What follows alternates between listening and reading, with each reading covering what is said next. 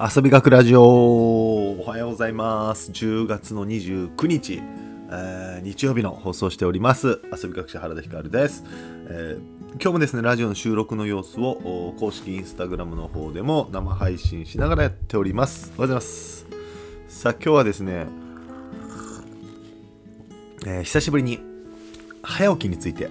早起きについてねちょっと改めてねこれは改めてあのいやもうこれ最強なんじゃないと。思う、思ったのでお話をしたいなと思います。えっと本題に入る前にお知らせです、えー10月の29日本日ですね。本日夜18時、えーつまり夕方の6時夜の6時から、えー7時までですね親子サッカーやります。前回も20人ぐらい集まってめっちゃ盛り上がったんで先週ね、えーなので今週もやりたいと思います、えー鳥栖市の元町グラウンドというところで、えー6時から7時親子で、えー参加費1000円となってますのでもし参加したいという方はですね、えー僕の方に DM ください。お願いします。さあえーということで今日の本題なんですが早起きについてなんですよ。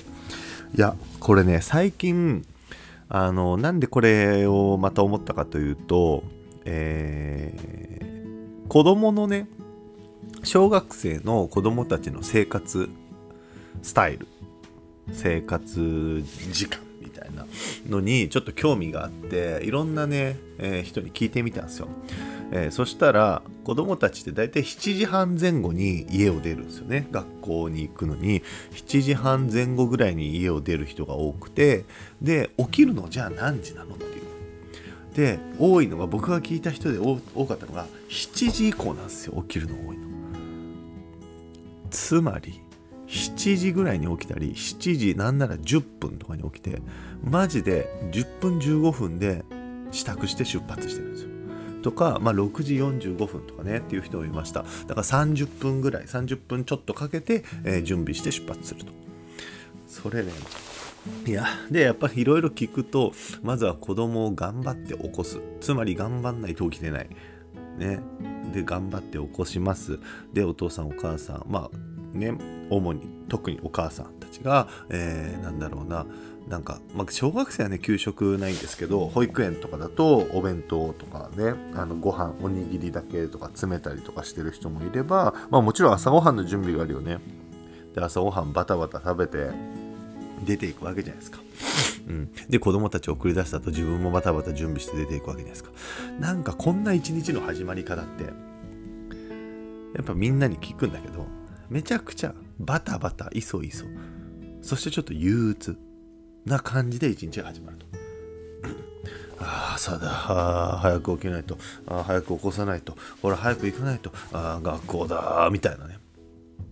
感じでいくんです。よこれでも一日の始まりがこれって辛くない？きつくないですか？辛いっすよね。でうちのね息子はだいたい今日はね今ぐらいに今ちょっと遅今日は遅かったんですけどだいたい学校のある日とかは5時半ぐらい平均して、まあ、5時に起きることもあれば、えー6時に起きることもあるんですけどそれぐらいに彼は起きるんですよ。で朝の時間はもう自分の好きな時間なんだから自由な時間自分で早く起きて手に入れた自由な時間なんだからってことで別に、えー何してもいいよっては言っててだから朝からねゲームしてるんですよ。ゲームしたり YouTube 見たりしてて、ね、朝起きてゲーム1時間ぐらい長い時は1時間ぐらいしてそして6時半ぐらいから準備を始める。着替えて下に降りて。でソファーに寝て漫画を読んでるんですよ。優雅なもんだぜ。そして朝ごはんをささっと食べてまたソファーに寝て漫画を読んでですよ。で、えーあ時間になったから時間に行こうみたいな感じで出ていきますで大体自分の中で、えーご飯食べて6時違う違う7時15分ぐらいの出発まで残り10分ぐらいになったらいつも着替えるっていう風にしてるみたいで。大体それぐらいに着替えるんですよね、うん。いやつまり何が言いたいかというとやっぱ早起きって最強だなと思うんですよ、うん、朝起きれるし起きれないかもしんないという心配もなければ、ねえーと、起きてからあのだらっときついっていう感じで一日が始まることもなく自分で起きてそして、えー、自分でなんだろうな自分のペースで一日が始められるっていうここがやっぱすごい強いような気がします。うんつまりそのね僕がいつも言う遊べる遊べる大人を遊べる人を作ろう。そしてみんな遊べるようになろうと思った時に遊びっていうのは基本的には主体的でないといけないんですよ。主体的だからこそ遊びだと。誰かにさせられてるのは遊びじゃないんですよ。で主体的であることがとても重要。つまり人生とか生活日々の生活においても主体的に自分主導で、うん、自分が主導権を握った状態で生活を進めた方がいい。だからその第一歩として朝早く起きる。会社に何時までに行かないといけない。ってことは逆算したら何時までに出発しないといけない。そして逆算したら何時までに起きないといけない。このギリギリではもう最初から会社に主導権握られてますよ。じゃなくて会社に出発する時間会社にね、あの家を出る時間学校に到着する時間そんなの関係ない。自分が朝何時に起きるか。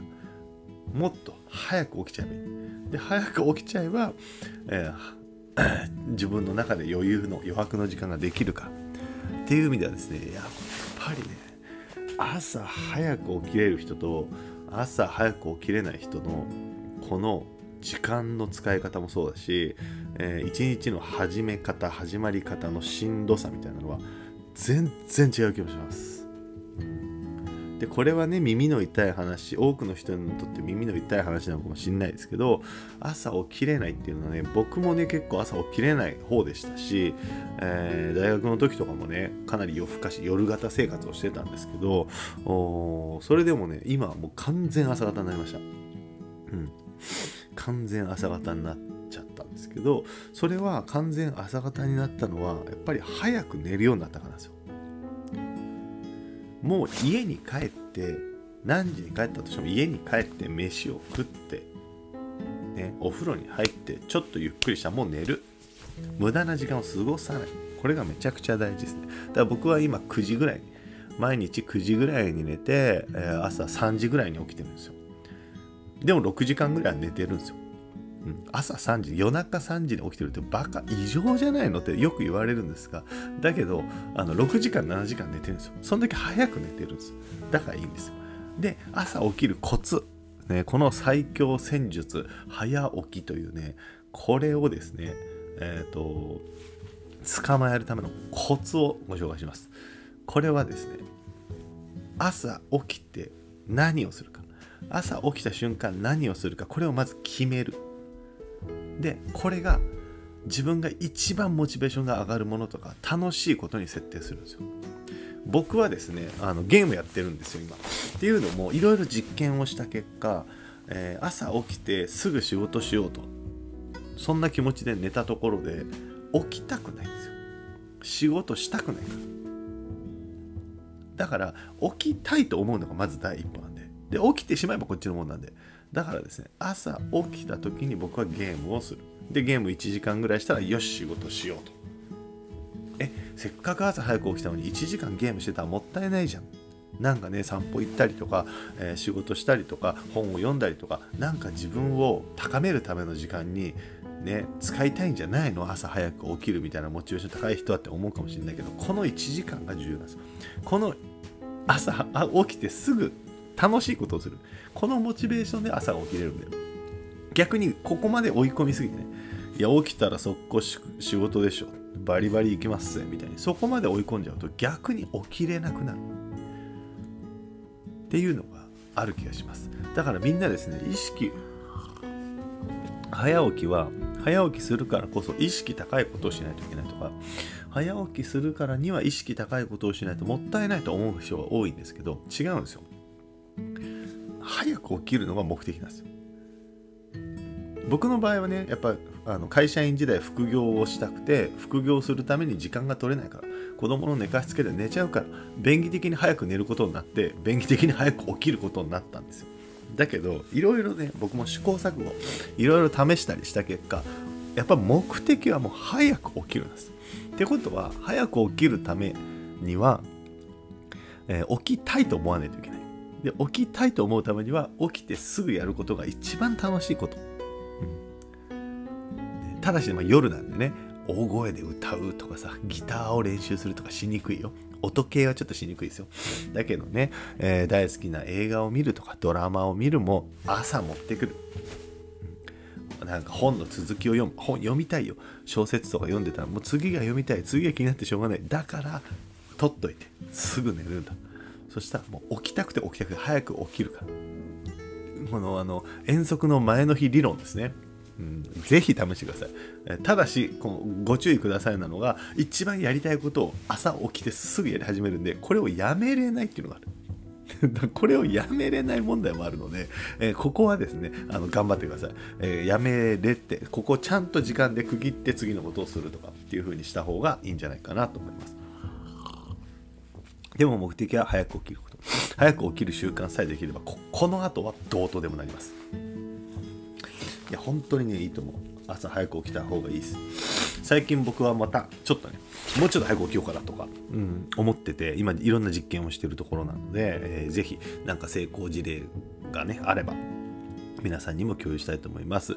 えー、ちなみに今ね、えー、自分たちで公民館みたいなものを作ってる、鳥栖市の方に作ってるんですが、まあ、4月以降、えー、娘のね保育園の送り迎えが僕なくなるので朝の時間が結構フリータイムになります。だからですね4月以降ちょっと鳥栖市の方で、えー、朝活、うん、朝早く起きる習慣をみんながつけるためのですね何か、プロジェクトみたいなのをねスタートさせようと思いますので、えー、ぜひ朝活早起きしたい習慣を変えたいという方はですねあのー、ぜひ、僕にご連絡ください、一緒に、えー本当究極の早起き生活を身につけた僕がやりますんで、えー、お楽しみ。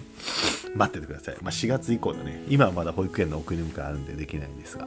はい。今日は日曜日です。楽しく楽しんでいきましょうよ。10月最後の日曜日ですからね。はい。で、えー、そう僕は今日そんな楽しくいきましょうって言って、ね、いながらもお手伝いのお仕事が入ってるのでしかも夜も親子サッカーだから あれなんですよ。人のことは言えないんですがあのぜひ、えー、空いてる人は楽しんでください。というわけで今日は以上です。さらば。危ねえコーヒーこぼれると思った。